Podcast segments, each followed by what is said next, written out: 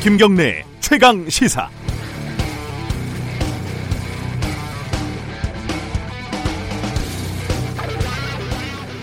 어제 인포빅스라는 곳에서 공개를 한 자료를 보니까 SK그룹의 올해 3분기까지 평균 월급이 대략 970만 원 정도더군요. 어, 연봉으로 따지면 1억 원이 훨씬 넘죠.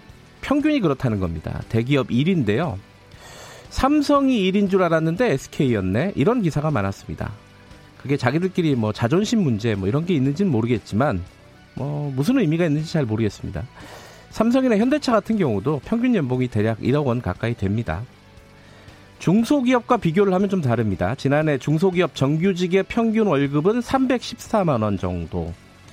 SK랑 비교하면 3분의 1, 다른 대기업들의 한 절반 정도 수준이죠. 어, 그런데 주말에 이런 기사도 있었습니다. 부산 지하철에서 청소하는 노동자들은 점심값으로 550원을 받는데요. 550원입니다. 5,500원이 아니라.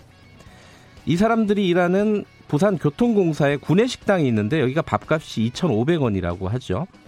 구내식당에도 못 가서 쌀을 사가지고 화장실에서 씻어서 밥을 지어서 먹는다고 합니다. 청소하는 분들에게 2,500원짜리 식권 한 장 못 주는 그 공기업 직원들의 평균 연봉은 7,500만 원, 사장 연봉은 1억 6천만 원. 제가 이제 계산기로 간단하게 계산을 해보니까요. 청소 노동자 100명이 한 달 동안 구내식당 점심을 먹으면 대략 500만 원이 들어가더군요. 11월 18일 월요일 김경래 최강 시사 시작합니다.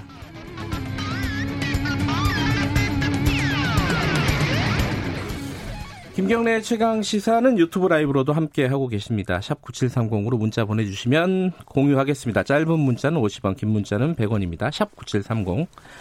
어, 스마트폰 애플리케이션 콩 이용하시면 무료로 참여하실 수 있습니다. 자, 월요일 주요 뉴스 브리핑부터 시작하겠습니다. 고발 뉴스 민동기 기자 어김없이 나가 계십니다. 안녕하세요. 안녕하십니까.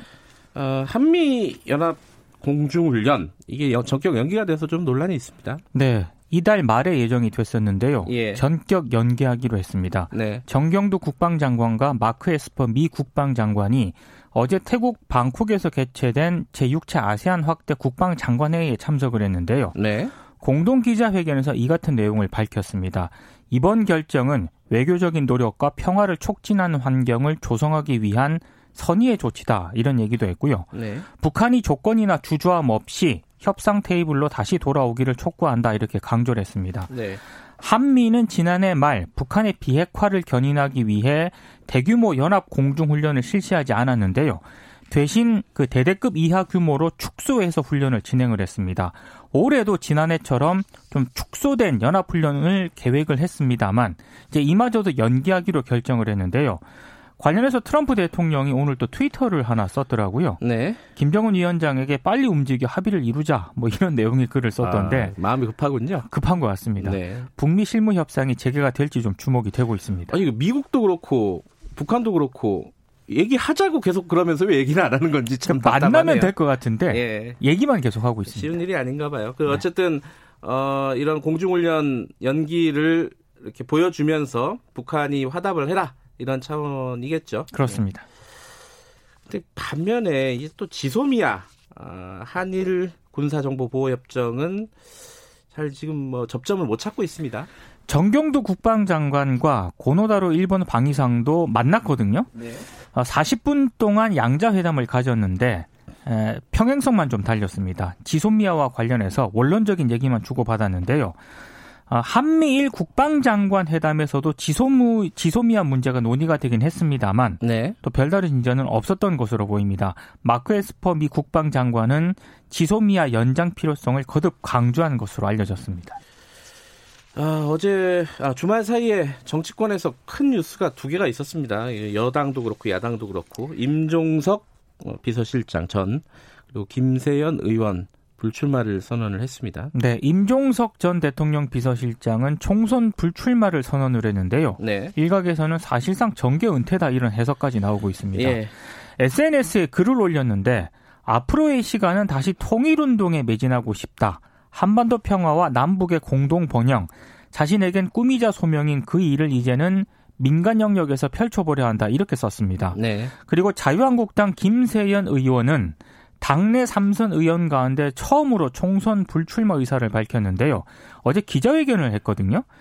자유한국당은 수명을 다했다. 이 당으로는 대선 승리는커녕 총선 승리도 이뤄낼 수 없다 이런 얘기도 했고요. 네. 자유한국당은 존재 자체가 역사의 민폐이자 생명력, 생명력을 잃은 좀비 같은 존재라고 손가락질 받는다. 깨끗하게 해체하고 완전한 백지 상태에서 시작해야 한다. 상당히 강도 높은 그런 얘기를 했습니다. 예. 지도부 등 당 소속 의원 전원 불출마를 또 주장을 하기도 했는데요. 물갈이 공천 기류가 여야 막론하고 확산이 될 것인가 이게 좀 관심 포인트인 것 같고요. 정치권 세대 교체 움직임도 가시화될지 좀 주목이 되고 있습니다.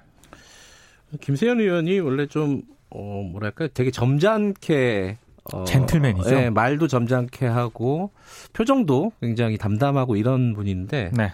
그런 표정으로 한국당이 존재 자체가 역사의 민폐다 이렇게 얘기하는 걸 들으니까 되게 이상하더라고요. 그 매치가 잘 안 돼가지고 네. 그 말은 굉장히 강 강한 거잖아요. 단어 그렇습니다. 선택은. 예.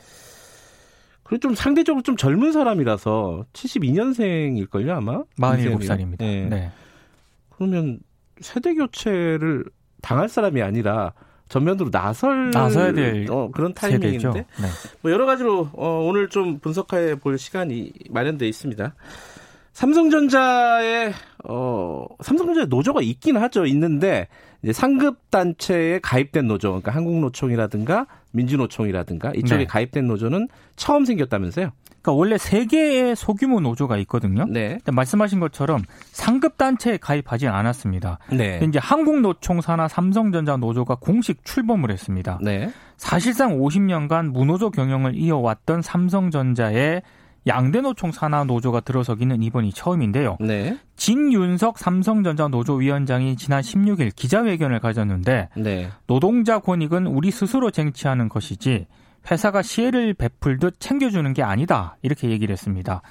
정확한 조합원 수가 아직 공개가 되진 않, 않았습니다만 대략 한 500명 정도 수준으로 파악이 되고 있습니다. 뭐 기업에 노조가 생겼다는 게 뉴스가 되는 게 되게 이상한 일이긴 한데요. 합니다, 진짜. 어, 저희들이 오늘 3부에서 삼성전자 노조 어, 집행부 중에 한 분을 연결해가지고 네. 어떻게 노조를 만들게 됐는지 그 사연을 들어보겠습니다. 구구절절하지 않겠습니까? 얘기가 많을 것 같습니다. 예. 삼성 바이오로직스 수사 이거 어떻게 돼가고 있습니까? 지금 제자리 걸음인데요. 네. 지난 6월 분식회계 증거인멸 교사 혐의로 삼성 임직원 8명을 구속 기소했거든요. 네. 이때까지만 해도 굉장히 잘 진행이 됐었는데 7월 그 김태한 삼성바이오 대표의 구속영장이 기각이 됐습니다. 이때 제동이 한번 걸리면서 수사 속도가 좀 더뎌졌습니다. 근데 문제는 이때 검찰이 구속영장 재청구 등을 검토하겠다 이런 입장을 밝혔거든요. 네. 지금 진행이 안 되고 있는데요. 이유가 있습니다. 서울중앙지검 반부패 수사부 전체가 조국 수사에 동원이 됐습니다. 네. 특히 삼성 바이오 수사를 맡았던 반부패 수사 4부도 사모펀드 관련 의혹 수사에 투입이 됐거든요. 네. 수사 역량이 분산이 되면서 넉 달째 지금 제자리 걸음을 가고 있다는 건데요. 일각에서는 삼성 바이오가 조국 전 장관 수사와 관련해서 최대 수혜자다 이런 지적까지 나오고 있습니다. 아 그렇게 볼 수 있는 여지가 좀 있네요. 그렇죠? 그렇습니다. 예. 어, 수사가 연관이 돼 있어가지고 팀이 철도 노조가 파업에 들어간다고요?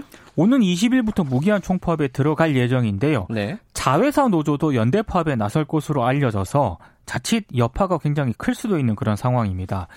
아, 노조는 4조 2교대 내년 시행을 위해서 인력 4천 명 충원 네. 그리고 임금 4% 인상, 생명 안전 업무 정규직화와 자회사 이 처우 개선 그리고 SRT 있지 않습니까?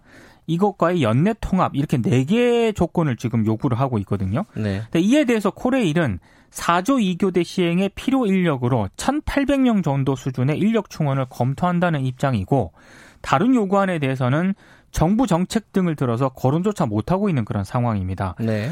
국토교통부와 코레일은 평시 대비 광역 전철 운행률을 82% 그리고 KTX는 69% 일반 열차는 60% 수준으로 확보한다는 그런 방침인데 네. 노조가 파업에 돌입하게 되면은 열차 운행률은 크게 떨어질 수밖에 없는 그런 상황입니다. 네, 오늘 어, 뉴스 브리핑은 여기까지만 듣겠습니다. 고맙습니다. 고맙습니다. 고발 뉴스 민동기 기자였고요. 김경래 최강 시사 듣고 계신 지금 시각은 7시 35분입니다.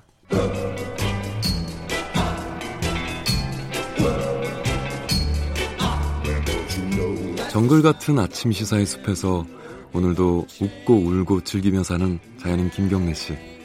그의 하루 일과는 KBS 1라디오 김경래의 최강 시사를 진행하는 것으로 시작합니다. 어, 그런데 이게 무슨 소리죠? 아침부터 열심히 준비한 자연인 김경래의 밥상 같이 드셔보실래요? 후회 없는 아침 건강한 시사 김경래의 최강 시사 김경래 최강 시사 듣고 계십니다. 가수 유승준 씨요, 미국에 있는 어, 한국에 입국을 하려고 비자 신청을 했는데 우리 정부가 거부를 했고 거기에 대해서 어, 정부를 상대로 소송을 냈고 지난주 금요일 며칠 전에 어, 유승준 씨가 이겼습니다. 그러니까 법원이 유승준 씨 손을 들어줬고 물론 이제 어, 실제로 한국에 입국을 하려면 절차적으로 좀 많은 부분이 남아 있긴 하지만 어쨌든 길은 열린 겁니다.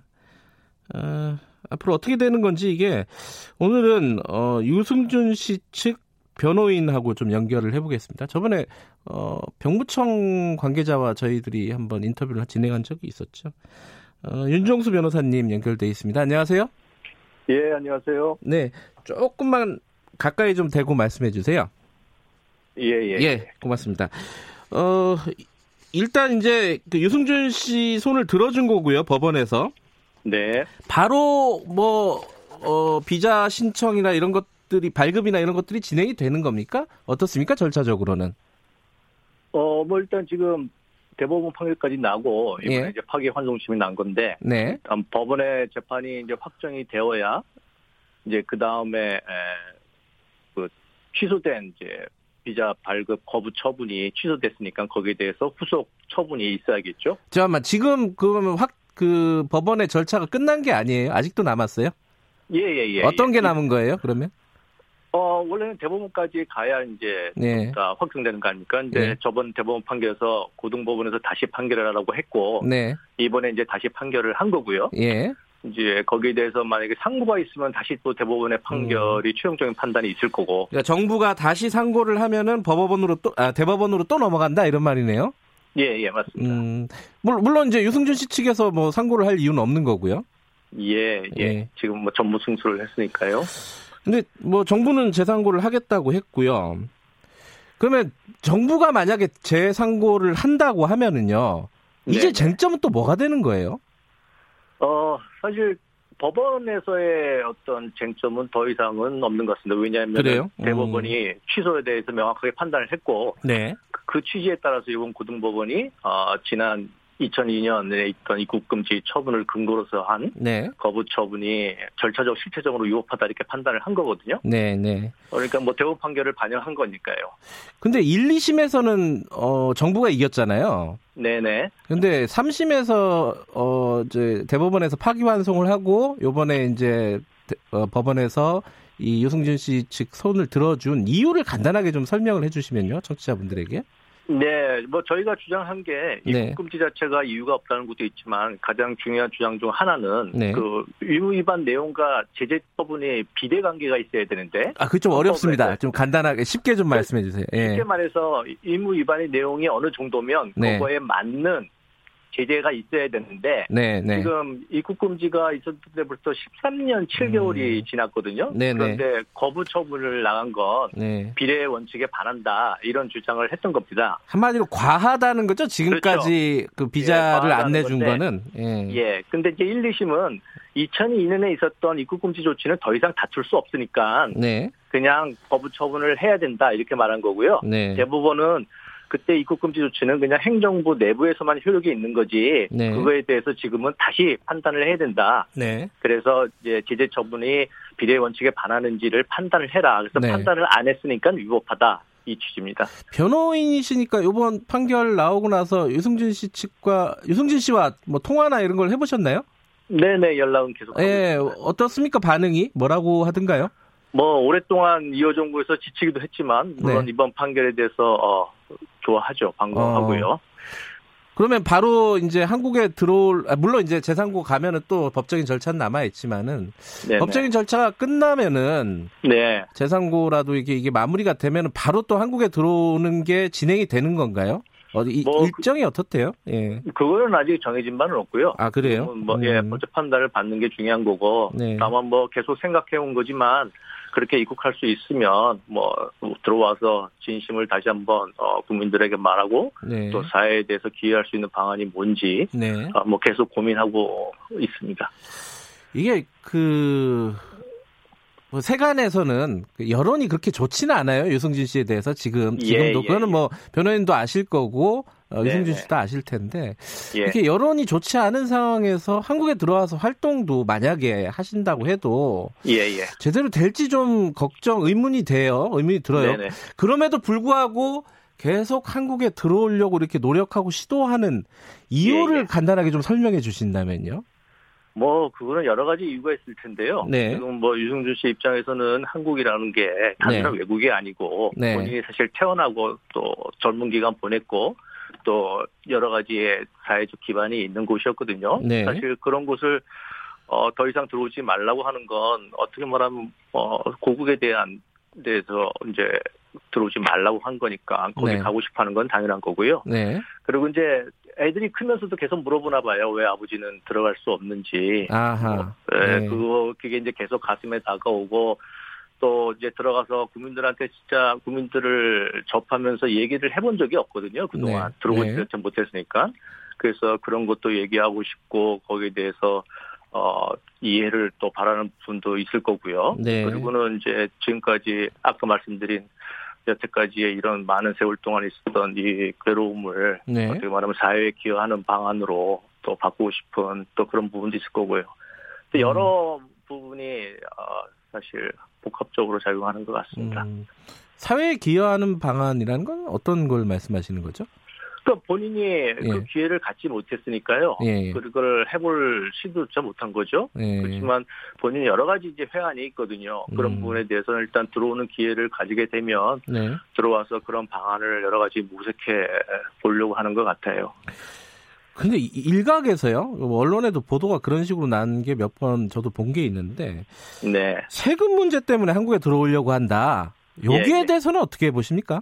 뭐 그거는 전혀 근거가 없는 얘기라는 거를 뭐 저희가 몇 번 밝혔고요. 그래요. 뭐 예. 그- 거기서 예, 그거는 또 다른 전문가들도 이야기한 바 있습니다. 전혀 네. 근거 없는 얘기입니다. 근거 없는 얘기다. 예, 예. 저번에 저희가 그 병무청 관계자분하고 인터뷰를 했는데 예. 그런 말씀을 하시더라고요. 법원에서 어, 네. 판단을 유승준 씨의 손을 들어준다 하더라도 예. 비자를 안 내줄 수 있는 방법은 여러 가지다. 네, 네. 아, 내줄 이유가 없을 것이다. 예. 내주지 않을 것이다. 이런 식으로, 이런 취지로 얘기를 했어요. 네, 네. 여기에 대해서는 어떻게 보십니까? 그러니까 이번 대법원도 그렇고요. 네. 고등법원도 어, 그런 재량권 행사를 적절하게 하지 않았다 해서 위법하다고 했지 않습니까? 네. 그러면 이제 재량권 행사를 해야 되는데 거기에 대해서 일정한 기준을 말을 해줬어요. 네 네. 대법원 같은 경우는 뭐 몇 가지 얘기를 했습니다만 예를 들어서 외국인도 지금 뭐 징역형을 받고 퇴거 명령을 당해도 원칙적으로 5년간 입국 금지가 제한되는 것에 그치는데 네네. 유승주 같은 재해 동포에 대해서 기한의 정함이 없는 입국 금지 조치를 하는 건 법령에 근거가 없는 한 신중해야 된다 네. 이렇게 얘기를 한 바 있고요. 네. 어, 이번 고등법원 판결도 마찬가지로 기간을 정하지 않고 입국 금지하는 것은 가혹하고 네. 이미 오랫동안 질타와 비난을 받아 나름대로 대가를 치른 것으로 보인다라고 또 설치도 했습니다. 네. 그러면, 그럼 예, 예. 예, 법- 법적으로 정리가 되면은, 뭐, LA 총영사나 이런 쪽에서 또 네, 다른 네. 이유를 들어서 비자를 거부하거나 이럴 수는 없을 것이다. 이렇게 예상을 하시는 거죠? 예, 뭐 또 다른 이유는 없을 거고요. 그리고 이제 판결에서도 13년 7개월이 지났다고 말했지 않습니까? 네. 근데 지금은 17년 9개월이 지난 시점입니다, 사실. 아하, 네네. 그러니까 이런 시점에서 다시 2002년에 그 사유를 이유로 어, 입국을 불허하는 것은 비례 원칙에 확실하게 어긋나는 것이라고 보겠지요. 예. 그 원래 이제 이 재판의 쟁점이 됐던 아, 시작이 됐던 그 비자가 F4, F4 네네. 비자지 않습니까? 예, 예. 그 이 비자를 유승준 씨가 신청한 이유라든가 이런 게 특별히 있는 건가요? 뭐 그 얘기는 계속 나오는 건데요. 네. 그게 뭐 영리 행위를 할 수 있다. 네. 그 비자가 그런 쪽에서 어, 포인트를 두고 얘기하시는 분들이 많은데 네네. 사실은 그 비자를 신청하러 간 거는 저희 어, 변호인들이 권한 겁니다. 음. 왜냐하면 판결도 나오지만 재해동포법에 따른 비자에 대해서는 재해동포에 대해서 특별히 포용적이고 개방적인 정책을 취하는 법으로 만들어진 거거든요. 네. 그렇기 때문에 그 비자로 신청을 해야 법원에서 소유의 이익이 있는지 그리고 그게 비례 원칙에 어긋나는지를 판단함에 있어서 어, 유승준 씨한테 유리한 판단을 나올 거를 기대할 수 있었기 때문에 네. 그렇기 때문에 F4 비자를 신청하라고 저희가 권유해서 그걸 한 겁니다. 뭐 딱히 그뭐 뭐 영리 활동 이런 것 때문이라고 보긴 힘들다 이런 말씀이신 거죠? 예, 결국 지금 이 네. 신청은 그냥 들어가고 싶다는 신청이에요. 들어가서 뭘 하겠다는 그 부분이 아니고 알겠습니다. 그 이게 재상고가 정부를 하, 정부가 재상고를 하면요. 어, 네. 앞으로 어, 법적인 절차는 어느 정도 기간이 남아 남은 것으로 예상을 하십니까? 변호인으로서는? 어 뭐 이미 한번 다 판결을 한 거여서요. 예. 그렇게 어, 오래 걸릴 것 같지는 않습니다. 그렇게 뭐 음. 쟁점이 특별하게 있는 것도 아니고요. 네. 이번 판결 통해서 유승준 씨가 혹시 한국에 계신 분들에게 한국 네네. 한국 국민에게 전하고 싶은 뭐 말이나 이런 게 있었나요? 어 뭐 판결 후에 제가 뭐 바로 들은 얘기는 없고요. 네. 뭐 그분에 대해서 이야기가 있으면 저희 변호인을 통해서나 예. 아니면 뭐 적절한 방법을 통해서 이야기를 하지 않을까 생각을 합니다. 예, 알겠습니다. 오늘 말씀 여기까지 드릴게요. 고맙습니다. 네, 고맙습니다. 유승준 씨 측 변호인 윤종수 변호사였습니다.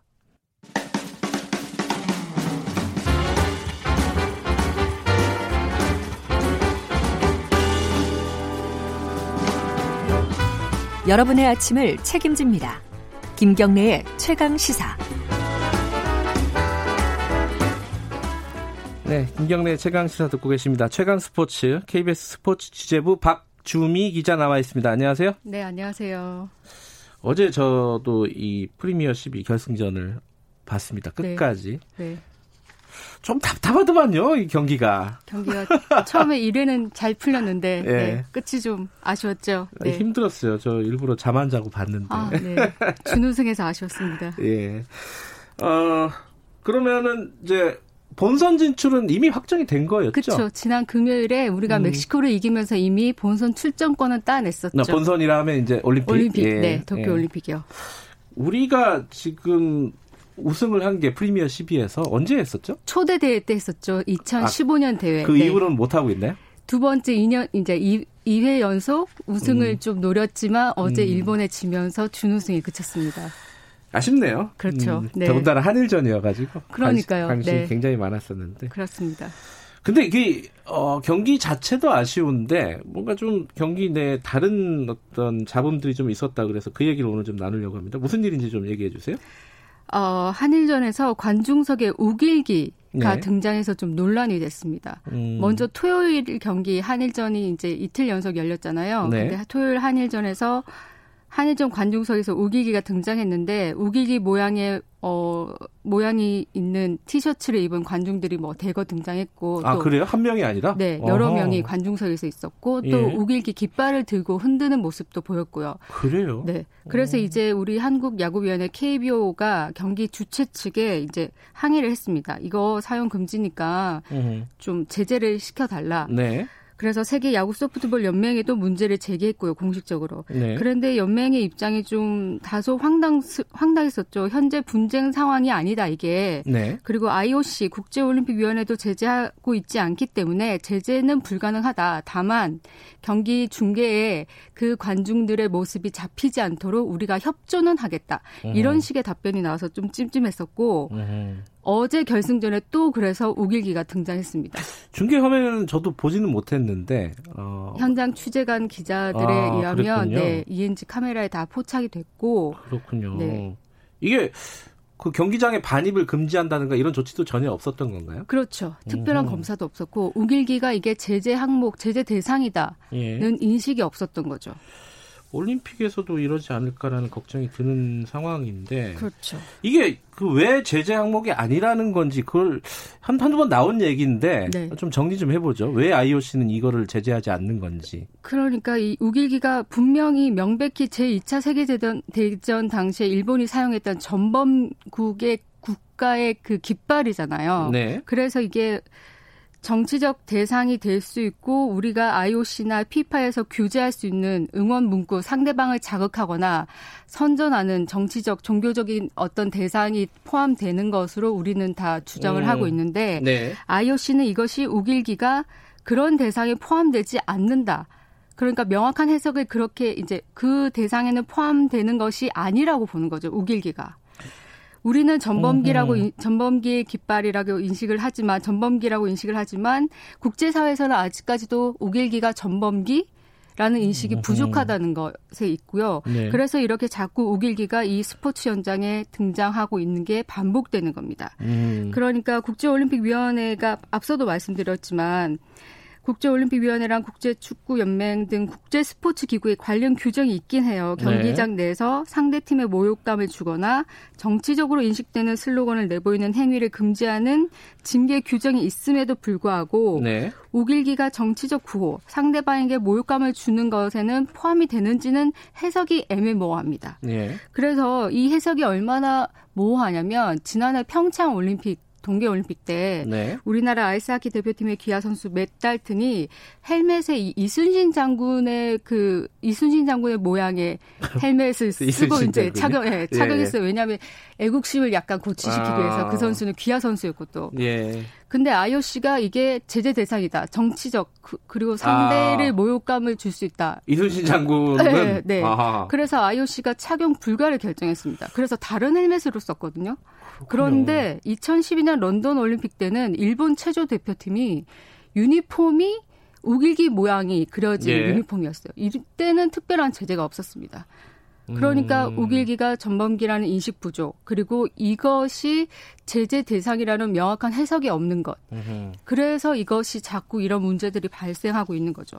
특히나 우리가 일본이 이제 지난 최근 9월이었죠. 일본이 네. 도쿄올림픽, 내년 도쿄올림픽에 이 우길기 관련해서 뭐 반입 금지나 관중들이 사용하는 것을 특별히 금지하지는 않겠다, 허용하겠다. 일본이 그렇게 공식 입장을 네. 내놔서 우리 정부가 문체부가 IOC에 공식 서한을 보냈어요. 이거는 우리나라 대표들에게는 상당한 모욕감을 줄 수도 있는 거고 우길기는 음. 전범기다.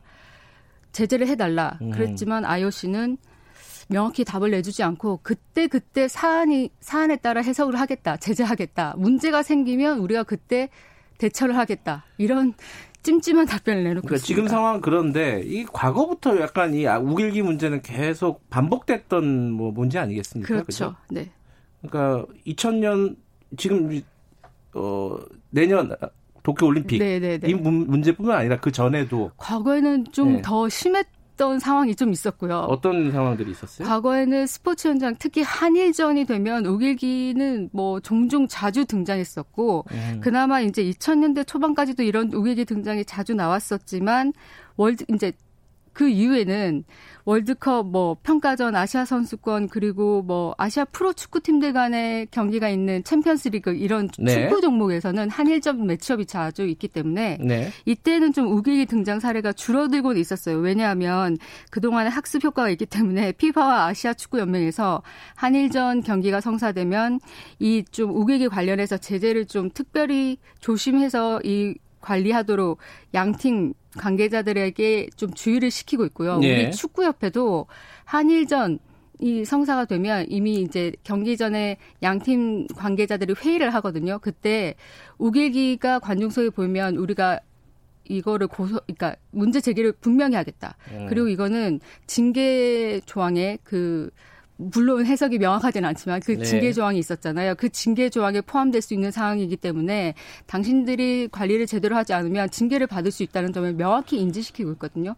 그래서 축구 종목에서는 조금 줄어들고 있는 상황이긴 하지만 그럼에도 불구하고 여전히 다른 종목에서는 자주 일어나고 있고 이런 상황에서도 그 피해를 본 우리가 신고를 해서 음. 그 주최 단체에게 요구를 해야 되는 제재를 요구해야 되는 이런 상황인 거죠. 그 올림픽이 얼마 안 남았는데 네. 이거 어떻게 해야 됩니까 앞으로?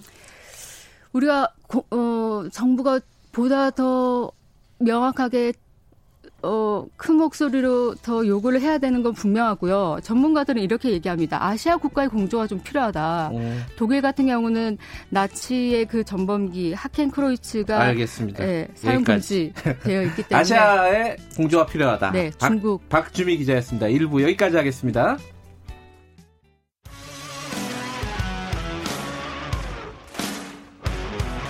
탐사보도 전문 기자 김경래 최강 시사.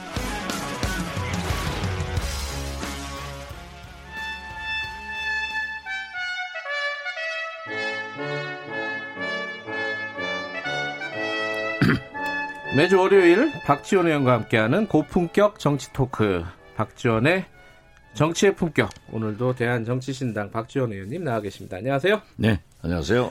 어제였나요? 신당 출범식 대한신당 네, 어제 발기인 대회를 마쳤습니다. 축하드립니다. 그런데 네, 최강 시사 김경래 예. 탐사 전문 기자가 네. 어제였나요?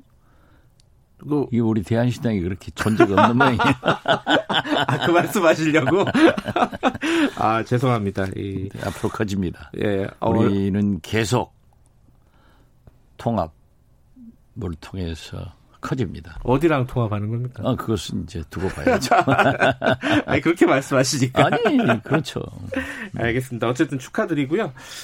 어, 이 사실은 대한신당은 말씀하신 대로 어, 그 뉴스도 있었지만 또 정치권에 큰 뉴스들이 많아가지고 글쎄요. 예, 대한신당을 얘기해야 되는데 다른 얘기부터 좀 여쭤보겠습니다. 어, 대한신당은 얘기하지 않는 게 좋습니다. 어, 어제 임종석 어, 비서실장이죠. 전 비서실장이 사실상 정계 은퇴라고 봐야겠죠. 그 정도 멘트면은. 글쎄요, 그렇게 읽히지만 네. 아직도 어, 젊은 나이에 네. 그러한 결정을 했지만은 정치권에서 그대로 두겠어요? 어, 저는 다시 부르리라 이렇게 봅니다. 아, 부르리라. 네네. 근데 이제 본인이 어, 와야지 불러서 안 오면은 뭐 할 수 없는 거잖아요. 물론 뭐 옛날부터 평양 감사도 나가기 싫으면 그렇죠. 그만이다라는 네. 얘기도 있지만은 그래도 정치권에서 임종석 실장을 부른다고 하면은 음, 본인도 응하겠죠. 음, 특별히 이, 김대중 대통령께서 네. 굉장히 관심을 두고 참 강한 애정 표현을 했죠. 어, 그리고 그래요? 시- 그렇죠. 음, 실제로 임종석 전 실장이 정계에 입문한 것도 음, 어, 김대중 대통령께서 이제 픽업을 음. 해서 국회의원 나갔고 어, 제가 문화관광부 장관 할 때도 네. 음, 국회에 나가면은 에, 가장 촉망받는 국회의원이 누군가 한번 찾아보아라 해서 제가 그 임종석, 송영길 두 의원을 한 석 달 보고 나서 저한테 물어서 얘기를 했죠. 음. 그런데 굉장히 그 관심이 많았어요. 어떤 부분이 장점인가요? 음, 우선 네, 굉장히 소통을 잘하고 음. 논리가 정연하고 아주 연설을 잘합니다. 그래요. 네, 음성도 어, 좋고. 아니 뭐 전대협 의장 출신이죠. 아 그렇죠. 그리고 굉장히 그 항상 많이 알려졌지만은 부드럽게 접근하면서도 자기 원칙을 지키는 그런 분이고 특히 그 통일 문제에 대해서 관심을 갖고 있기 때문에 김대중 대통령께서도 굉장히 관심을 음. 가졌는데 에, 이제 노무현 대통령 역시 문재인 대통령이 중용을 해서 비서실장 한 사람들은 다 좋은 사람들이에요. 아, 그 누구를 누구를 생각하고 염두에 두고 말씀하시는 것 같은. 나쁜 사람도 있죠. 김기춘 같은 사람. 아, 역대 비서실장들 얼굴들이 네. 쭉 떠오릅니다. 그 중에 앞에 계신 분도 떠오르고. 감사합니다. 근데 그, 어, 말씀하신 대로 그럼 정계 은퇴까지는 아직은 조금 두어 보자. 본인의 음. 각오는 그렇게 필요했지만은 네. 제가 볼 때는 그러한 인물을 정치권에서 그대로 방치할 음. 수는 없다. 그렇기 때문에 정치권에서 삼고 초래하면 또 돌아올 수 있다. 그리고 큰일 할 것이다. 예. 그렇게 봅니다. 본인도 그럼 피곤한 거예요. 그 그만두고 싶어도 못 그만하는 사람, 못 그만두는 사람들이 많아요. 근데 어찌됐든, 근데 이번 일이 이제 불출마 선언이죠. 구체적으로 얘기하면 불출마 선언이고, 말하자면 정계 은퇴 선언일 수도 있는데, 이 일이 여권 내 뭐 중진 용태론, 뭐 86 용태론, 뭐 이런 부분에 좀 영향을 줄까요? 어떻게 보세요? 그러한 것은 미칠 겁니다. 그래요? 사실 음. 386이 586 됐는데 저도 늘 그 분들에게 비교적 가깝게 지냈기 때문에 네. 얘기를 했어요. 네. 어, 당신들은 김대중 대통령에 의거해서 386 세대로 정계에 입문을 했는데 네. 이제 586 소리 듣는다. 네. 20년간 후배 양성을 못했지 않느냐. 음흠. 그러한 데에 대해서는 강한 책임감을 느, 느껴야 될 것이다. 네. 라고 얘기를 했는데 아무래도 그 촉망받던 386, 586 세대의 선두주자인 어, 임종석 전 실장께서 그러한 결단을 했다고 하면은 네. 여권 내에 상당한 파장을 불러 올 겁니다. 그러면 이렇게 어떤 양상일지가 좀 예측이 저는 잘 안 돼요. 예컨대 어, 86세대들 중에 어, 잇따라서 어, 정계 정계 은퇴까지는 아니더라도 이번에 불출마를 선언하는 그런 양상이 될지 아니면 당의 어떤 쇄신을 요구하는 그런 목소리가 될지 어떻게 보세요? 어떤 양상으로 이게 영향을 줄 것인지. 아마 불출마 선언도 네. 한두 사람 할 수도 있겠지만은 네. 저는 당과 예. 정부, 청와대의 쇄신으로 이어지지 않을까 그렇게 음. 봅니다. 그래요. 당정청의 쇄신이 에, 이루어질 수밖에 없는 그런 순간 아니에요? 이게 사실 이제 어, 모양새는 비슷하긴 한데 내용은 좀 다릅니다. 김세연 의원은 또 불출마 선언을 했는데 자유한국당에요. 어 이제 임종석 실장 같은 경우는 이제 개인적인 어떤 사유를 들어서 불출마 선언을 하는데 비해서 김세연 의원은 당에 어 이렇게 세게 얘기하는 저도 깜짝 놀랐습니다. 어, 저- 저 처음 본 것 같아요. 그리고 뭐 당을 이제 해체해라. 그러니까요. 그리고 황교안, 나경원 물러가라. 이건 굉장히 세게 했는데 김세현 의원은 뭐 개인적으로 네. 어, 자기 가업으로 큰 기업을 하는 그렇죠. 그런 음. 분이고 또 부산시장에 계속 어, 본인도 의지를 가졌다고 들었습니다. 네. 그렇기 때문에 아마 다음 한국당이 이렇게 가서는 모든 걸 다 놓칠 수 있다. 네. 어렵다 하는 것을 일단 어, 표명을 하고 네. 어, 자기가 불출마 선언했지 않는가 네. 이렇게 봅니다. 거기는 약간의 출구를 음. 생각하고 있는 것 같아요. 그 출구 아까 말씀하신 대로 뭐 부산 시장이 될 수도 있고. 예. 근데 이제 개인적인 출구야. 죄송합니다. 찾을 수 있겠지만은 근데 지금 문제는 사실 당입니다. 당. 그렇죠. 당 해체하라 혹은 뭐 존재 자체가 민폐다. 뭐 좀비 정당이다. 어, 이거 참 어, 이게 같은 당 의원 입에서 나온 말인지 진짜 의심스러울 정도의 강한 발언들인데. 그만큼 한국당의 심각성을 얘기하는 거 아니겠어요? 네. 예, 그렇기 때문에 도저히 에, 자기가 보는 견해로는 특히 부산에서 네. 어, 문재인 대통령의 본 고장인데 네. 에, 그러한 민심을 어떤 의미에서 보면은 표출시켰다. 어, 그리고 어, 한번 대개 에, 배팅을 했다. 저는 그렇게 봅니다. 베팅을 했다. 배팅했죠. 그게 무슨 왜냐면 뜻이죠? 예. 뭐 지금 일단 불출마를 하고 음흠. 부산시장이 목표였기 때문에 목표였기 때문에 네. 네. 이번 출마를 하더라도 2년 있다가 이제 시장을 출마하려면은 의원직을 사퇴해야 되잖아요. 네. 예. 그때는 또그 명분이 없기 때문에 음흠. 지금 저는 세게 음흠. 배팅을 한번 했다. 음흠. 그렇게 해석합니다. 근데 이거를 당이 자유한국당이 어, 이런 비판 목소리를 어떻게 받아 안을지 이게 이제 궁금한 부분입니다. 저는 수용하지 못할 겁니다. 못할 것이다. 예.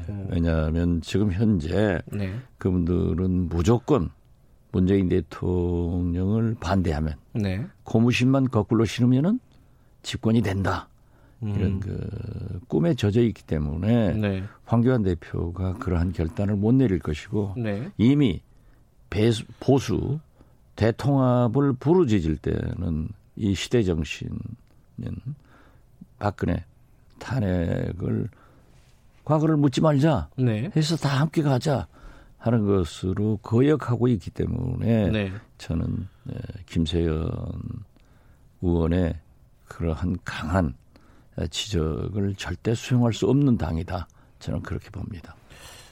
뭐가 그렇게 문제라는 거죠? 김세연 의원은 보시기에는 자유한국당에 뭐가 그렇게 제일 뭐 핵심적인 거 한두 개만 꼽는다면요? 음, 저는 박근혜 탄핵을 네. 인정할 수 없다. 음흠. 아, 5.18을 인정할 수 없다. 이런 시대적 역사적 요구를 예. 망각하고 아무 일이 없던 것처럼 문재인 대통령의 잘못만 지적해가지고 집권한다 네. 하는 그런 생각을 어, 김세현 의원은 좀 강하게 느꼈지 않았을까 음. 그렇게 봅니다. 왜냐하면은 지금 현재 네. 모든 여론조사는 다시 한국당은 떨어지고 그 조국 정국 이전으로 돌아가 버리는 그렇죠. 분위기예요. 그렇기 때문에 네. 그러한 제가 자꾸 얘기한 대로 문재인 대통령은 측근복은 없지만은 야당복은 천복을 타고났기 때문에 이러한 판에도 잃어가지 않느냐. 특히 음. 부산에서 그러한 민심이 움직이지 않는 것에 대해서 네. 굉장히 충격을 받았지 않았을까. 어, 그러기 때문에 자기는 그 모색을 하기 위해서는 네. 이런 충격적인 어, 지적을 하고 네. 배팅을 한번 한다 이런 생각 가졌지 않았을까 생각합니다. 지금 보면은 사실은 외교도 그렇고 경제도 그렇고 뭐가 이렇게 잘 풀리는 건 없어요, 사실. 그죠? 네. 그럼에도 불구하고 어, 이렇게 지지율이라든가 이런 게 빨리 회복되는 이유를 뭐라고 보세요? 그 야당복밖에 해석이 안 되나요? 그러니까 황교안 대표가 예. 당 대표가 됐을 때 굉장히 국민들은 신선하게 받아들였어요, 사실. 네. 예. 그리고 과거의 정치, 즉 구정치가 아니라 네. 새로운 정치 모습을 보일 것이다. 네. 라고 했는데 황교안 대표가 지금 1년 넘게 당 대표 하면서 한 게 뭐 있습니까? 네. 광화문, 대구, 부산 돌아다니면서 장애투쟁밖에 하지 않았잖아요. 음흠. 문재인 대통령이 잘못만 지적을 했지 대안을 제시한 것은 없어요. 겨우 경제정책 뭐 민부론인 네. 제시를 했지만은 민부론 주장한 것이 민부론을 아는 국민이 없어요. 음흠. 그렇기 때문에 지금 현재 이 소위 대안 세력으로 한국당을 황교안 대표를 생각하지 않는 거죠. 그러기에는 그냥 어, 발목만 지나치게 예. 잡았지 대안 제시가 없었다. 음. 그리고 시대착오적인 이 박근혜 네. 탄핵을 인정하지 않고 과거를 묻지 말고 다 합치자. 뭐 뭉치면 우리가 이긴다. 네. 단결하면 이긴다. 이거가 가지고는 이승만 대통령도 아니고 어렵죠. 근데 그러면 자유한국당은 어, 어떤 지금 선택할 수 있는 선택지가 없, 아, 선택을 안 한다는 뜻이겠죠? 선택 안 하는 거죠. 이 선택지는 있는데 예. 박지원 의원께서는 계속 그 말씀을 하시는 거죠. 예, 그렇죠. 안 하고 있다, 못 할 것이다. 근데 야당이 이렇게 약하면요, 여당 입장에서도 나중에 장기적으로 보면 도가 아닙니까? 그렇죠.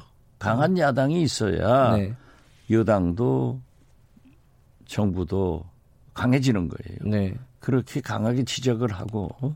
정책 대안을 제시했을 때 정부 여당이 흔들리는데 지금은 거리로만 나가니까 뭐 치안 유지만 하면 음. 되는 정부 아니에요? 총선 판도는 어떻게 보세요? 지금 여쭤보는 게 너무 좀 빠른가요? 글쎄요. 그런 뭐 뜻에서 그런 연장선으로 연장선으로 보면 네. 아직까지는 출렁출렁거리고 있지만은 네, 저는 민주당이나 한국당이나 네, 어, 과반수 의석은 갖지 못할 것이다. 음. 저는 그렇게 봅니다. 그리고 민주당으로서는 아무래도 경제, 네, 민생 경제, 이 청년 실업 지금 말로만 각 정당들이 청년 뭐 비례대표 국회의원 선정한다. 네, 하지만 그래 가지고 되나요? 어? 물론 청년의 아픔을 감싸는 것은 좋지만은 우선 경제가 좋아져야 청년의 일자리가 확충되죠. 네, 지금 진짜요. 목포 같은 곳에서 제가 매주 20대 혹은 30대 초반의 청년들과 얘기해 보면은요. 특히 지방 대학 출신들 지금 얘기를 할 수 없습니다. 그 청와대 인사들 요번에 총선에 한 70명 나온다 뭐 이런 보도도 있었어요. 그건 처음부터 제가 계속 지적하잖아요. 세상에 청와대 들어갔으면은 대통령의 성공을 위해서 노력해야지. 네. 자기 장래를 위해서 총선 출마하겠다고 전부 뛰어다니면은 가관이라니까요. 지방에 가면은요. 네. 행정관 비서관들이 돌아다녀요. 아 그래요? 그렇죠. 어, 어, 좀- 심지어 어떤 음. 곳에는 현직 비서관이 와서 아주 공식 그 기초단체의 행사에 딱 순서지에 넣어 있더라고요. 어허. 매주 와요. 매주. 현직들이요? 예, 현직. 오. 그래서 제가 그 사람 불러가지고 당신 뭐 하는 짓이냐. 이게 뭐라 뭐라. 그래요? 그랬더니 뭐 우물우물 하는 거죠. 누군지 방송 끝나고 좀 알려주세요. 아니 그분도 지금 네. 어렵지만은 그게 말도 안 되죠. 아니 70여 명이 뛰어다니면은 민주당도 어려워지는 거예요. 음흠. 제가 지금 민주당 생각해 주는 겁니다. 음. 그리고 대통령도 그러한 때는 아, 직접 한번 음? 수보 회의에서 지시를 하시든지 음흠. 비서실장이 나서서 엄정하게 제, 해야지. 지금도 뛰어다니는 사람들이 많아요. 임종석 전 실장이 안 나오면서 그런 움직임들이 약간 좀 제동이 걸리지 않을까라는 그렇죠. 생각도 그러니까 들어요. 음. 양정철, 백원우, 어, 이 민주연구원 네. 원장 부원장이 불출마 선언을 하면서 네. 임종석 전 비서실장까지 이렇게 하면은 이제 제 길로 가야죠. 음흠. 또 그대로 반복된다고 하면은 국민들로부터 진짜 많은 비난 받습니다. 알겠습니다. 여기까지 듣죠. 고맙습니다. 네, 감사합니다. 정치의 품격 박지원 의원이었습니다.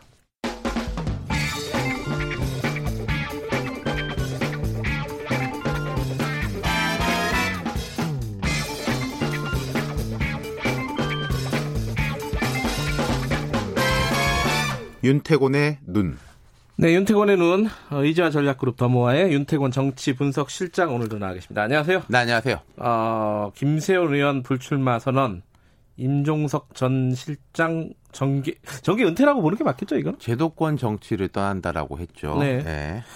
어, 충격적인 뉴스였습니다, 사실은. 그렇죠. 네. 정말 큰 뉴스고 그두 사람 다 뭐 최근에 나오는 중진 용태설 이런 거 하고는 조금 상관없는 사람들이었거든요. 네. 정말 큰 뉴스인데 오늘 일단 좀 김세현 의원 소식 중심으로 이야기해 볼까 합니다. 네, 네. 이게 어 한국당 내 중진 용태설 뭐 불출마 이게 굉장히 많았잖아요, 요구가. 예. 그거의 시작이다. 이렇게 보면 되나요? 근데 이제 그렇게 볼 수도 있는데 그런 관점에서 보기엔요 인물의 성격도 다르고 메시지도 달라요. 성격부터 얘기를 네. 해볼까요? 김세현 의원이 삼선 중진이긴 한데 1972년생입니다. 네. 한국당의 72년생이면 지금 2019년이니까 만 47세 우리 나이로 48세 정도죠. 음, 40대. 예. 네. 한국당에서 4자 밑으로 들어가는 의원 숫자가 5명이에요. 아, 그래요? 예, 정확하게 100명이, 하시는군요. 100명이 넘으니까. 예. 그럼 젊은 수로 치면 상위 4% 5%예요. 음. 70년대생을 데려와도 모자랄 판인데 아. 있는 사람이 나가겠다고 하는 거죠. 예. 그김 의원이 부산 금정이 지역구입니다. 네. 그 지역에서 선친인 김진재 전 의원이 5선을 했어요. 네. 본인이 3선을 했어요. 합친 8선이지 않습니까? 부자가. 아, 48에 32면 네. 30년 넘게. 지역 기반이 정말로 탄탄하고 그리고 예. 이제 이세 정치인 말하자면 금수저 정치인인데 이 김세현 의원은 지역에서나 국회에서나 좀 겸손한 걸로 정평이 나? 있거든요. 음. 예, 목에 힘안 좀 과하게 고개를 숙일 정도의 음. 사람인데 네. 그리고 또 성향 한국당에서 여의도 연구원장 지내고 있는데 거의 유일하게 할 말 하는 사람이다. 네. 여기도 할 말이라는 게 뭐 막말을 참지 않는다가 아니라 한국당의 방향성에 대해서 지속적으로 이러시면 안 된다라는 음. 고언을 하고 있던 사람이라는 거죠. 그 황교안 대표랑 갈등이 있었죠, 한 번? 그렇죠. 이제 큰 갈등이라기보다는 황 대표 주위에서 김 의원이 국회 상임위원장인데 여혐 원장 같이 할 수 있겠냐. 사무총장이 이제 이런 이야기 했다가 네. 반발이 거세지니까 거둬들인 적이 있죠. 음. 이 한국당의 미래를 이끌어갈 인물 이렇게 봐도 됐었나요? 그렇죠. 김세현 뭐? 요, 이런 거 있지 않습니까? 가끔 뭐 한국을 이끌어갈 뭐 100명, 뭐 여, 여의도에 주목받을 뭐 20명 이런 예. 거 하면 항상 들어가는 사람이에요. 그래요? 이 사람은. 음흠. 그리고 원래 보수 진영에서 바라보는 그림들은 바라는 희망 사항은 좀 PK나 TK에 존재감 없는 중진들 확 좀 물러나고 과감하게 신인들 투입하고 근데 그럼 신인들만 있으면 안 되니까 김세연 의원 같은 사람이 딱 축이 돼가지고 리더십을 발휘해가지고 새 장을 열자 이런 뭐게 상식적인 그림이었던 거죠. 근데 그 그림에서 어, 있어서 중심을 잡아야 될 사람이 나간다 그러니까 이건 조금 황당하겠네요. 그렇죠. 당에서도. 그러니까 이야기 많이 나오는 게 나가야 될 사람 안 나가고 안 나가야 될 사람 나가고. 그러니까 회사 같은 데서 명예퇴직 신청 받습니다. 이러면은 회사 입장에서 필요한 사람들이 그런 사람들은 또 갈 데가 보통 많지 않습니까? 신청해버리고 김경래 기자처럼 어, 나가졌으면 좋겠다 싶었던 사람들은 딱 버티고 예. 그런 그림이 된 거죠. 말하자면. 그런 경우 꽤 많은데 그죠. 네. 근데 이제 어쨌든 어, 성격 인물의 성격은 그런데 메시지 내용도 굉장히 셌어요. 독하죠. 네. 그러니까 저는 김세현 의원이라는 사람이 정치한 지 10년 됐는데 이 사람이 이렇게 독하게 말한 건 처음 봤어요. 그러니까 보통 이게 불출마 선언을 하면 불만이 많지만은 조금 뼈 있는 소리를 넣으면서도 아유, 이제 남아 있는 분들은 다 훌륭하고 잘 됐으면 좋겠다 이렇게 덕담하는 게 그렇죠, 관례거든요. 그렇죠. 맞아요. 예. 근데 이제 나라를 사랑하고 나라를 살리는 마음으로 우리 다 함께 물러나자. 음, 자유한국당은 이제 수명을 다했다. 이 당으로 대선 승리는커녕 총선 승리도 이뤄낼 수가 없다. 무너지는 나라를 지켜낼 수 없다. 존재 자체가 역사의 민폐다. 이렇게 말을 했어요. 어, 그 너무 그러니까 보기 드물게 강한 단어입니다. 역사의 민폐. 그렇죠. 뭐 황교안 대표님, 나경호 원내대표님 경의를 표한다. 훌륭하신 선배 동료 다 감사하고 존경한다. 그러나 정말 죄송하게도 두 분이 앞장서고 우리 다 같이 물러나야 한다. 미련 두지 말자. 이게 현실이다. 한마디로 버림받은 거다. 비호감 정도가 변함없이 역대급 1위. 감수성 없고 공감 능력 없고 소통 능력 없다. 네. 세상 바뀐 걸 모르고 바뀐 환경에 적응 못하면 도태될 수밖에 없다. 그것이 섭리다. 섭리를 거스르고 버티면 종국엔 역사의 죄인이 될 것이다. 네, 뭐 다 이렇게 뭐랄까요 어, 관심이 가는 얘기들인데, 근데 이게 가능성이 있어서 얘기하는 걸까요? 아니면 한번. 지르고 마는 자, 걸까요? 김 의원이 여의도 연구원장이었습니다. 네. 황교안 대표가 2월 달에 당선이 되고 선출이 되고 이제 3, 4월에 여의도 연구원장이 됐는데 집 11월이니까 한 6개월, 7개월 했죠. 그 중간에 재보궐선거도 치르고 여의도 연구원이라는 곳은 지속적으로 데이터라든지 민심을 파악하는 곳이거든요. 물론 네. 개별 의원들이 다 지역에 삽니다만 전국을 들여다보는 자리예요. 네. 6개월, 7개월 보니까 정말 심각하다. 뭐 음. 꽂히겠다. 이런 거 아니겠습니까? 자, 그러니까 김 의원이 이렇게 말을 한 것에 대해서 자기는 오늘 저의 제안을 기화로 해서 당내 여론이 일어난다면 불가능하다고 생각하지 않는다. 이렇게 말했어요. 네. 근데 방금 말씀하신 대로 이렇게 현실화되기 가능성은 낮아진 거예요. 낮아요. 네. 하지만 큰 폭탄이 떨어진 것이고 이제 논쟁이 벌어지겠죠. 네. 정말 중요한 건요. 논쟁도 안 벌어지고 덮고 간다면은 한국당은 미래가 아니라 현재도 없다는 겁니다. 예. 오, 요거 한번 지켜봐야겠네요. 양상이 그렇죠. 어떤지. 예, 다음번에는 임종석 전 실장에 한번. 자세히 이야기해 보죠. 내일 인종석 전 실장 얘기 좀 해보겠습니다. 고맙습니다. 네, 감사합니다. 윤태곤의 눈이었습니다. 2부 여기까지 하겠습니다. 잠시 후 3부에서 뵙겠습니다.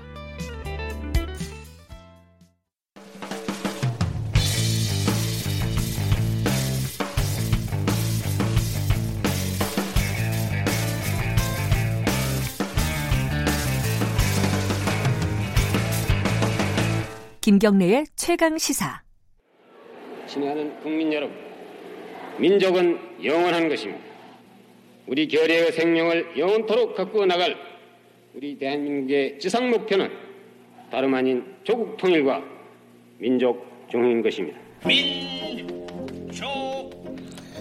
아, 지금 들으시는 음성은 이 KBS에서 지난달 31일부터 방영을 시작한 다큐 인사이트 모던 코리아에서 나온 나왔던 음성들을 저희들이 잠깐 소개해 드린 겁니다. 이거 보신 분들 꽤 많으실 것 같은데 어떻게 보면은 굉장히 실험적인 다큐멘터리고 또 어떻게 보면은 굉장히 익숙한 옛날 화면들을 이렇게 모아가지고 어, 저 같은 사람한테는 굉장히 익숙한 어떤 화면들의 연속이라서 저는 굉장히 흥미롭게 봤습니다. 어, 어떻게 보셨는지 모르겠네요. 오늘 어, 이렇게 말하면 옆에 앉아 계신 분들이 되게 굉장히 좀 쑥스러워하시겠지만 KBS의 천재 PD라고 알려져 있는 이태웅 PD 스튜디오에 모셔서 어, 이 모던 코리아 관련된 얘기 좀 여쭤보겠습니다. 안녕하세요. 네, 안녕하세요. 천재 PD 맞나요? 아, 쑥스럽네요. 저 그렇게 많이 들었어요, 사실. 그러니까 뭐 어, 굉장히 독특한 스타일이다, 스타일이. 영, 그 다큐멘터리의 스타일이. 네. 그건 맞죠. 그러니까 아무래도 제가 교양국 소속 PD로 그, 시작이 가까이, 된게 예, 아니고 예. 이제 스포츠국에서 시작을 하다 보니까 예. 아마 아, 스포츠부에서 시작하셨어요, 일을? 아직도 스포츠국 소속이고요. 아, 그래요? 네네네. 음. 그 하여튼 정규 다큐멘터리 훈련을 받지 않은 상태다 보니 좀 다르게 느껴지는 측면이 있는 것 같아요. 어, 아마 그 스포츠 그쪽에 계시다 그러니까 그 얘기가 생각이 나네요. 그, 저, 지난해였나요? 천하자산 막만세? 네, 지난해는 아니고 2011년. 아, 그래요? 제가 유튜브에서 봐가지고. 네네네. 아, 그거 굉장히 재밌는데. 아, 네네. 그거 청취자 여러분들도 한번 유튜브에 그거는 스포츠 팀에서 올려놨더라고요. 네네. 올려놔가지고 풀로 풀 영상으로 보실 수 있습니다. 예전에 이제 그 씨름이 전성기일 때 화면들 굉장히 많이 보실 수 있고 아마 네. 추억에 젖을 수 있는. 근데 제 저도 KBS의 장점 중에 하나가 아카이브거든요. 옛날 화면들. 그렇죠.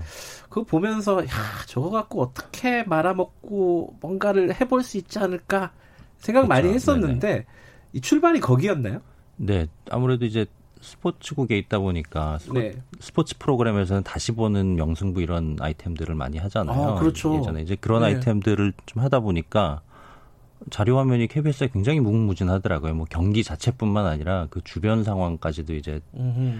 관련 프로그램이라든지 취재, 취재했던 원본이라든지 이런 것들이 많이 남아 있어서 네. 그걸 그냥 놔두는 게 굉장히 아깝다는 생각을 많이 했었고 네. 이제 그걸 활용해 보고 싶다는 생각을 계속 많이 해왔죠. 음. 요번에 모던 코리아 같은 경우는요. 1편이 우리의 소원, 네. 2편이 저기 대망? 대망이라고 아. 대우 이야기죠. 예, 네. 대망, 3편이 수능의 탄생. 이 다들 이게 되게 일상적인 수능의 탄생이나 우리의 소원은 딱 무슨 내용인지 대충 알 것 같은데 대망은 이제 대우의 네네. 얘기다. 근데 저, 저 보면서 궁금했던 게, 이 정말 아카이브라는 게 너무 많잖아요. 그 네. 영상, 네. 관련 영상들이. 영상을 쭉 보고 나서 주제와 이런 것들을 선정을 하신 거예요? 아니면 주제를 먼저 정하고 아카이브, 그 영상을 찾아낸 거예요? 그러니까 어느, 순서가 정도, 어떻게 어느 정도 좀 두 개가 병행이 되긴 하는데 어떤 주제가 있으면 그거에 해당하는 아카이브가 얼마나 있는지 일단 좀 음. 찾아보고 네. 흥미로운 주제가 있더라도 그거에 대한 아카이브 영상이 별로 없는 경우에는 프로그램이 성립이 안 되니까 네. 어, 이제 그 주제에 따라서 검색을 해보고 아, 여기에 좀 충분한 관련 영상이 있는 것 같다 하면 이제 본격적으로 찾아 들어가기 시작하는 거고요. 이제 음. 뭐한 큰 주제에 파생되는 이제 작은 음, 키워드 같은 것들로 계속 검색을 해서 음. 뭐 비슷하다 싶으면 일단 제 보관함에 담아놓고 음. 다 담아놓은 다음에 이제 하나씩 보는 거죠. 검색이 안 되면은 불가능한 다큐멘터리군요. 이거는. 그렇죠. 이거는 디지털 기술의 발전이. 있었기 때문에 가능한 다큐멘터리인 것 같아요. 한 편 정도 그 예를 들어 어, 모던 코리아의 1편 어, 우리의 소원은 요거 만들 때 검색을 하고 봤던 이 영상이 한 몇 분 정도 분량일까요? 분은 잘 기억이 나진 않는데 일단 용량이 22테라 정도 되거든요. 22테라요? 네네. 어, 근데 기가가 그- 아니라. 네. 음. 이제 그게 어느 정도 분량이냐면 예, 예전에 방송할 때는 테이프로 했잖아요. 그렇죠. 테이프 한천 개가 좀 넘더라고요. 천 개. 네네. 대략 그러니까 한천개 정도의 예전으로 얘기하면 테이프. 네. 테이프 뭐한 1시간에서 2시간 사이니까 보통. 음. 예. 한 시간 두 시간. 이게 영화 한 편이네요, 그죠? 네네. 그러니까 천개 영화 정도 보고 어, 그런 그 다큐멘터리 정도 하나가 나왔다. 같아요. 네. 아, 그거 혼자 보신 건 아니죠? 아 근데 보는 사람이 파악을 하고 있어야 되기 때문에 혼자 아, 진짜요? 봐, 야 돼요. 예. 아... 이제 누구랑 같이 보는 거를 머릿속을 공유하기 힘드니까. 토 나오지 않습니까? 네, 그 부분이 가장 힘든 부분인 것 같은데요. 이제 저 같은 경우는 그런 옛날 영상 보는 거를 좋아하다 보니까 네. 비교적 아, 그래요? 수월했던 것 약간 같아요. 어, 뭐랄까요? 덕후라 그러나요? 요새 속된 네, 말로 약간- 그런 기질이 좀 있으시군요. 네네 그런 것 같아요.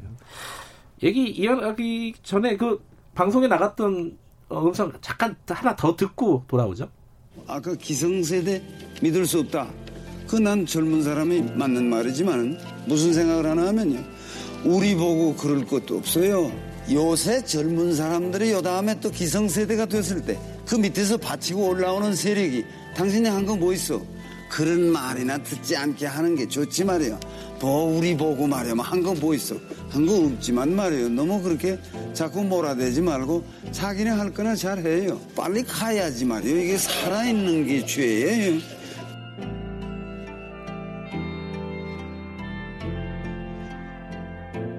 아버님과 어머님의 그 추모 사업 회를 발족시켰다고 말씀하셨어요. 네, 작년부터 그 사회 분위기랄까 그 그게 많이 바뀌어가지고 이제 기념 사업회를 발족할 수 있게 된 것이죠. 네. 만약에 여건이 주어진다면 하겠습니까? 무슨 여건이요? 아니 그러니까 국회의원도 될 수 있고 국회의원도 될 수 있고 또 무슨 어떤 당에 입당을 한다든가 무슨 이렇게 할 수 있는 여건이 된다 그러면은 해보시겠습니까? 뭐 지금 그런 준비를 전혀 안 하고 있는데 무슨 여건이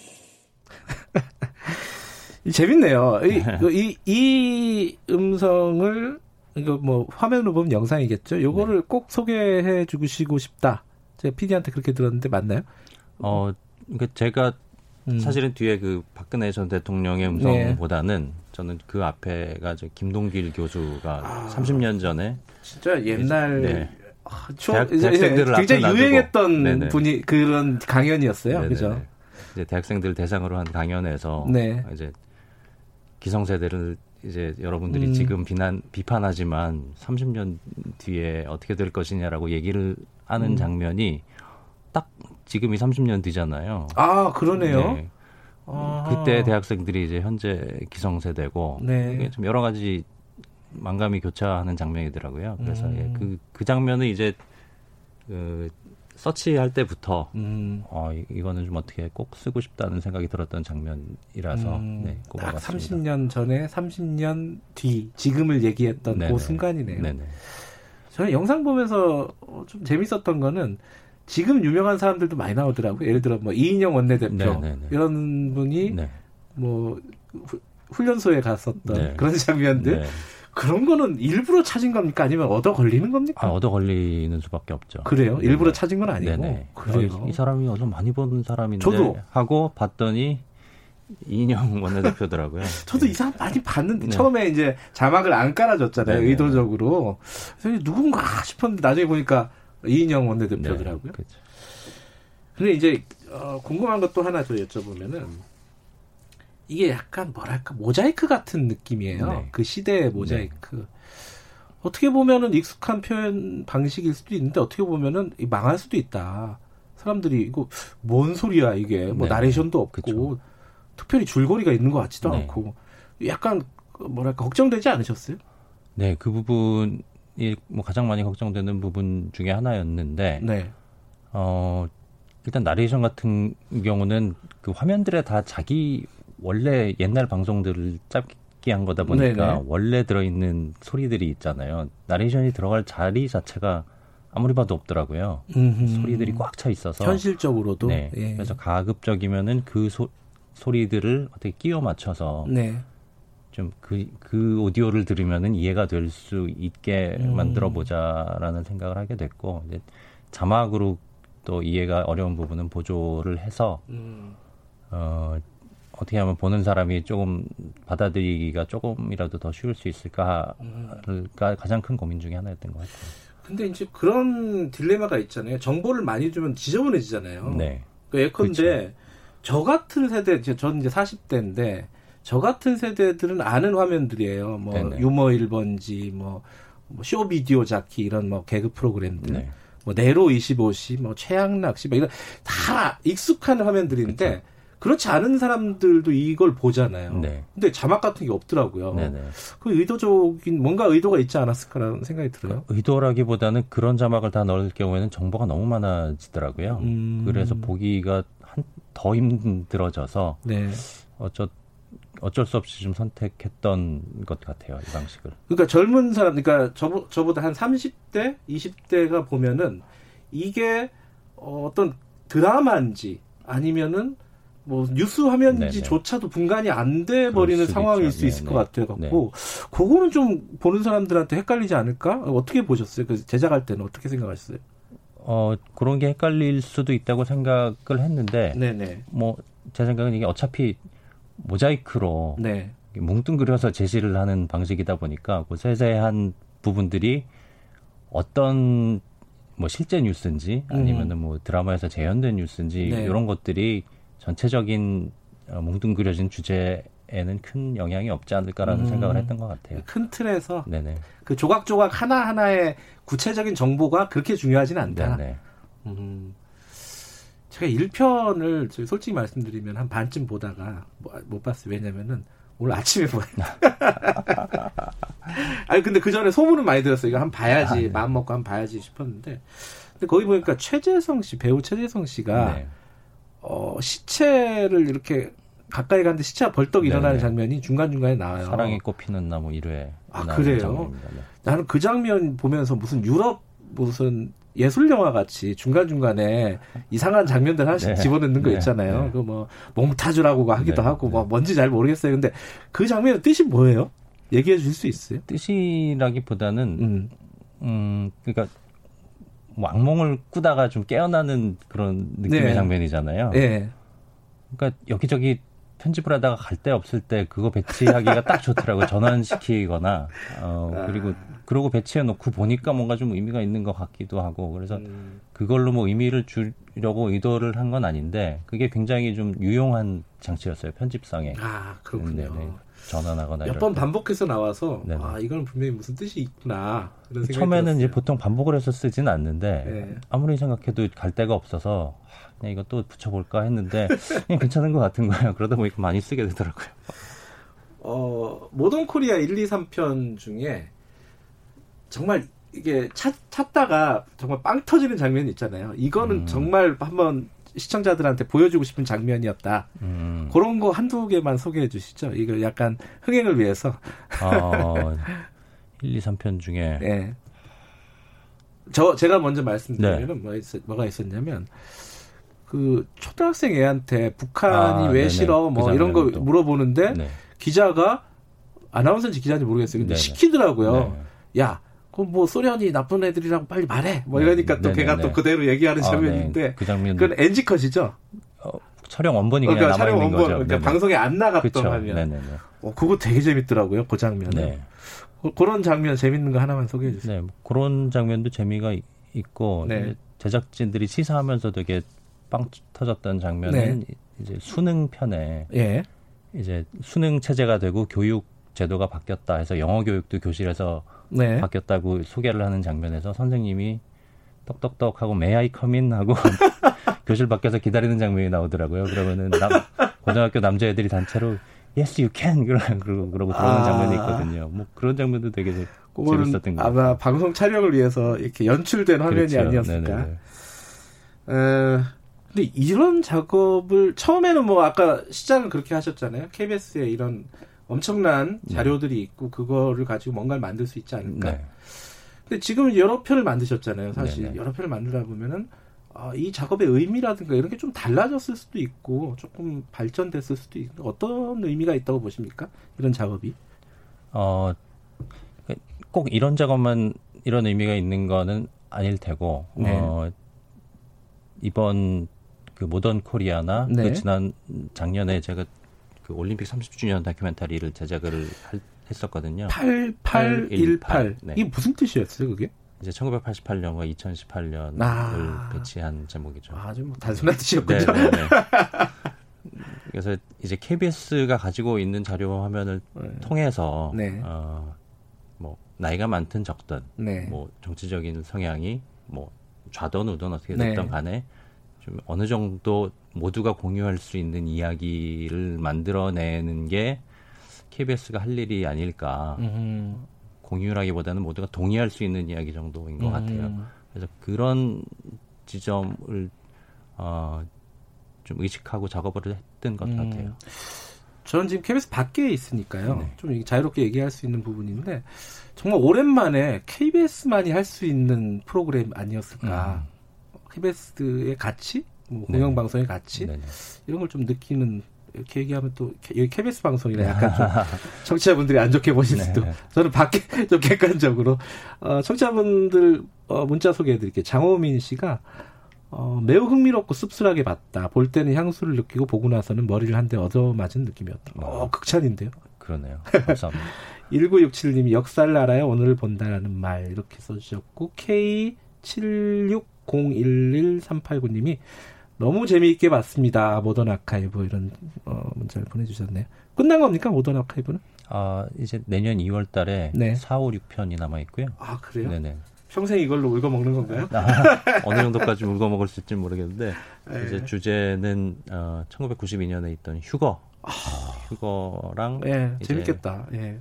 해태 타이거즈라는 음, 팀에 대해서 하나 네. 하고 또 나머지 하나가 삼풍 아, 사건, 예. 비극적인 사건을 다루고 나중에 2002년 월드컵도 한번 해보시면 좋을 것 같아요. 네, 근데 이제 저 그, 그 안도 사실은 나와 있었는데, 네. 저도 이제 40대인데, 저에게는 그게 너무 최근 일인 것 같은 그렇죠. 거예요. 그렇죠. 저희한테 네. 최근인데, 네. 요새 젊은 친구들한테 물어보면 그거 네. 완전히 옛날 일이더라고요. 그러니까요. 네. 네. 그래서 이제 그건 다음 세대가 해줄 것 같습니다. 알겠습니다. 오늘 말씀 재밌었습니다. 네네, 감사합니다. 어, KBS 이태웅 PD였습니다.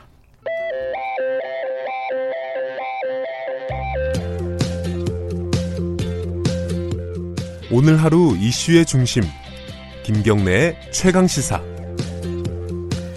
아, 일부 뉴스 브리핑에서 어, 삼성전자의 어, 상급 단체에 소속된 노조가 처음 생겼다 이런 말씀 전해드렸습니다. 어, 한국노총 산하가 되지요. 어, 고지훈 삼성전자 노조 부위원장 연결해서 간단하게 말씀 좀 여쭤보겠습니다. 안녕하세요. 예, 안녕하세요. 네. 어, 제일 궁금한 게 사람들이 그럴 것 같아요. 지금 노조들 삼성전자에 몇 개 있다고 들었는데 그 아, 노조랑 아, 지금 말 제가 연결한 고지훈 부위, 부위원장님이 계신 그 노조랑은 뭐가 다른 겁니까? 어, 우선 기존에 세 개의 노조가 있었고요. 네네. 어, 그두 개는 극소수가 참여했던 노조입니다. 네네. 예. 어, 말씀하신 것처럼 말씀하신 것처럼 네. 예, 저희가 가장 큰 의미가 있는 거는 아무래도 상급 단체에 가입한 첫 음. 번째 음. 노조라는 게 기존 노조와 다른 점이기도 하고요. 예. 어, 또 그렇기 때문에 언론에서도 네. 많은 관심을 가져주시는 것 같습니다. 그 상급 단체가 있다는 게 어떤 의미예요? 뭐가 좋은 거죠? 어, 지금 계신 노조에? 네, 아무래도 기존 노조보다는 네. 추진력 있고 네. 지속적으로 활동할 수 있는 노조가 될 거라고 생각을 합니다. 음. 네, 그것이 저희가 상급 단체에 가입한 이유고요. 네. 어, 사실 저희가 노조를 고민한 것은 2013년이었는데요. 네. 네, 뭐 근데 그 동안에 삼성이 다른 계열사의 노조 탄압 에 대한 부분들이 네. 기사화되는 모습도 보고 뭐 상급 단체에 가입하지 않은 다른 노조들의 확장성을 좀 지켜봤는데. 음. 예, 처음 노조를 시작할 때는 우리 힘만으로는 부족할 수 있겠다라고 생각을 했습니다. 음. 예. 그 어, 삼성 하면은 어, 노조 무노조 경영 이걸로 이게 유명하지 네. 않습니까? 그러기도 하고 네, 지금까지 뭐 삼성전자 서비스 지회 같은 경우에는 어, 노조 파괴 공작을 해야 되나요? 그 노조 설립 방해 공작 뭐 여러 같은 것들이 밝혀진 바가 있습니다. 요번 네. 노조를 만들 때는 그런 방해라든가 이런 것들은 없었나요? 어 지난달 마, 아, 아, 저희가 네. 지난달 말에 노조 설립 관한 언론과 보도 언론에 보도되고 네. 어, 지난 13일 노조 설립증이 나왔는데요. 네. 현재까지는 회사 측에 이렇할 움직임은 없었습니다. 네. 그리고 저희가 처음에 노조를 시작한 게 네. 김윤석 위원장을 포함해서 7명이 노조에 대해 이야기했는데 네. 예, 아무래도 뭐 만들어지기 전이었기 때문에 보안이 잘 유지가 돼서 네. 예, 그렇기 때문에 음. 회사 측에는 알려지지 않았었습니다. 그래요. 예. 2013년부터 아까 이제 물밑 작업을 했다고 하셨잖아요. 네네. 그러면 그 사이에 회사 측은 전혀 모르고 있었던 건가요? 네, 우선 저희는 그렇게 생각을 하고 있습니다. 왜냐하면 음. 그 사이에 특별하게 뭐 인사라든가 이쪽에서 저희 쪽에 음. 예, 방해를 했던 것을 저희가 느끼지는 못했었으니까요. 예. 그 일부러 어떤 회사 측의 정보가 가지 않도록 노력을 하신 측면은 분명히 있겠네요. 예, 예, 맞습니다. 음. 어, 그게 어쨌든 성공을 했을 수도 있고, 그런, 그런 거고요. 그건 정확하게 이제, 예. 어, 노조 측 입장에서는 알 수 있는 건 아니고요. 예, 예, 맞습니다. 어, 회사 측의 입장이나 반응은 전혀 없습니까? 아직까지는? 예, 아직까지는 공식적인 어. 반응은 예, 네. 움직임은 없었습니다. 그래요? 비공식적이라도 예. 이제 뭐 건너서 들어오는 얘기라든가요? 예, 현재까지는 특별한 음. 움직임은 없는 것 같습니다. 이게 조합원이 한 몇 분 되는지 여쭤볼 수 있나요? 이 정보는 말씀해 주실 수 있나요? 아, 저희가 네. 아무래도 아직까지는 좀 걱정을 하시는 분들이 많아서 네. 전략적으로 관련된 내용들은 아직은 얘기를 하지 않고 음. 있습니다. 적어도 그러나 어, 한 몇십 명 수준은 아니죠? 더 크죠 지금은? 네네. 음, 몇백 명 수준이다. 이 정도로 보면 되나요? 예, 예, 그렇게 생각하시면 됩니다. 그럼 앞으로도 당분간은 뭐 노조원이 누군지 이런 부분들을 회사랑 공유를 하지 않으실 생각이신가요? 네, 아무래도 음. 무노조 경영이 이제 이어져 오면서 예. 우리 직원들에게 노조라는 것이 좀 생소하고 낯선 겁니다. 네. 네. 그러다 보니까 그런 것들이 이제 가입의 장벽이 되기도 하고요. 네. 그리고 아까 말씀하셨던 다른 삼성 계열사의 사례나 네. 과거 전자내 노조 탄압 사례들도 있었습니다. 네. 네 그래서 개인적인 판단 외에는 네. 뭐 장애물들 방금 말씀드렸던 것들에 대해서 눈치 같은 거 보지 않고 네. 이런 것을 없애, 없애주는 게 가입에 도움이 될 거라고 생각을 했습니다. 네. 그래서 네. 비공개로 가입을 받는 것이고요. 예. 어느 정도 규모가 될 때까지는 네. 계속 비공개로 받을 계획입니다. 그렇군요. 삼성의 노조가 왜 필요하다고 생각하셨어요? 예, 삼성 노조 관련해서는 네. 아무래도 이게 첫 시작은 왜 노조가 없을까라는 단순한 의문이었는데요. 아, 오히려 노조, 왜 노조가 예, 없을까? 예. 노조할 권리는 노동자라면 마땅히 누려야 하는 건데 네. 우리는 왜 누리지 못 누리지 못할까 네. 생각을 했습니다. 노조가 없어서인지 뭐 급여 상승률에 대한 근거, 뭐 고가 티오, 승진 티오 같은 삼성 직원뿐만 아니라 네. 모든 회사의 직원들이 당연히 가질 수 있는 의문에 대해서 네. 회사 누구도 답변해 주지 않았었습니다. 음. 뭐 인사 정책이 일단 뭐 깜깜이었고요. 네. 네, 복지도 퇴보하고 그다음에 저희 PS라고 경영 성과금이 있는데 예, 예. 그 기준도 아무도 모릅니다. 음. 뭐 각각의 사원에 대해서는 반강제 전환 배치도 있고 뭐 네. 보상도 없이 네. 사업장 이동까지 이런 것들이 있었습니다. 모든 것들이 회사의 일방 통행이었습니다. 네. 예, 이런 문제에 대해서 근거, 뭐 공정성 이런 것들이 부족하다고 느꼈고 네. 바로 잡아야겠다고 생각했습니다. 음. 네. 그래서 네. 노동조합이 저희가 생각한 최종 결론이었습니다. 네. 어, 지금까지 아까 13년부터 쭉 작업을 해오셨다 그러면 한 5년 되지 않았습니까? 5년이 넘었네요. 네. 그죠? 6년 가까이 됐는데 제일 네. 어려운 순간이 어떤 순간이었습니까? 예, 어려웠던 순간이요? 예, 힘든 순간. 음, 예, 뭐 사실 그렇게 크게 네. 어렵다라고 네. 생각을 하, 생각하지는 않았습니다. 저는 네. 오히려 지금부터라고 생각을 합니다. 음흠. 준비 과정이 뭐 힘들고 네. 좌절을 겪은 일도 있었지만 그래도 회사에 알려지지 않았고 네. 많은 마음이 통하는 사람들과 예. 이야기 준비를 할 수 있어서 예. 충분히 견딜 수 있었습니다. 알겠습니다. 마지막으로요. 어떤 네. 사람이 이렇게 물어보면 뭐라고 대답하실지. 이 삼성 돈 네. 많이 주고 좋은 회사 아니냐? 예, 예. 거기 노조가 왜 필요하냐? 네. 뭐라고 대답하시겠습니까? 간단하게 말씀하시면. 간단하게 말씀을 드리면은 네. 노조할 권리는 노동자라면 마땅히 누려야 하는 것입니다. 네. 그러니까 꼭 있어야 되는 것이라고 저는 말씀드리고 싶습니다. 네. 음, 꼭 있어야 된다. 아, 알겠습니다. 네. 어, 앞으로 계획 뭐 구체적으로 한두 가지만 말씀해 주시면요. 아, 우선은 첫 번째 계획은 아무래도 네. 조합원을 많이 가입시키는 것이 예. 예. 우선이라고 생각합니다. 예. 예. 많은 사람들이 모여야 그만큼 노동조합도 힘이 세지는 것이고 예. 그 힘이 결국 회사의 회사와의 교섭에서 네. 협상력을 높이는 것이라고 봅니다. 뭐 이 자리를 빌어서 네. 혹시나 이 라디오를 예. 듣고 있는 삼성전자 동료분들에게 예. 말하고 싶은데요. 예. 어, 떤 영화에 이런 말이 나옵니다. 우리는 생각보다 큰 힘을 가지고 있습니다. 음흠. 동료 여러분께서 네. 두려워하지 말고 네. 함께 해주시기 바랍니다. 알겠습니다. 오늘 아침에 네. 어, 바쁘신데 연결해 주셔서 감사합니다. 예, 감사합니다. 예, 어, 삼성전자 노조 고지훈 부위원장이었습니다. 김경래 최강사 오늘 여기까지 하겠습니다. 저는 뉴스타파 기자 김경래였고요. 내일 아침 7시 25분 다시 돌아옵니다.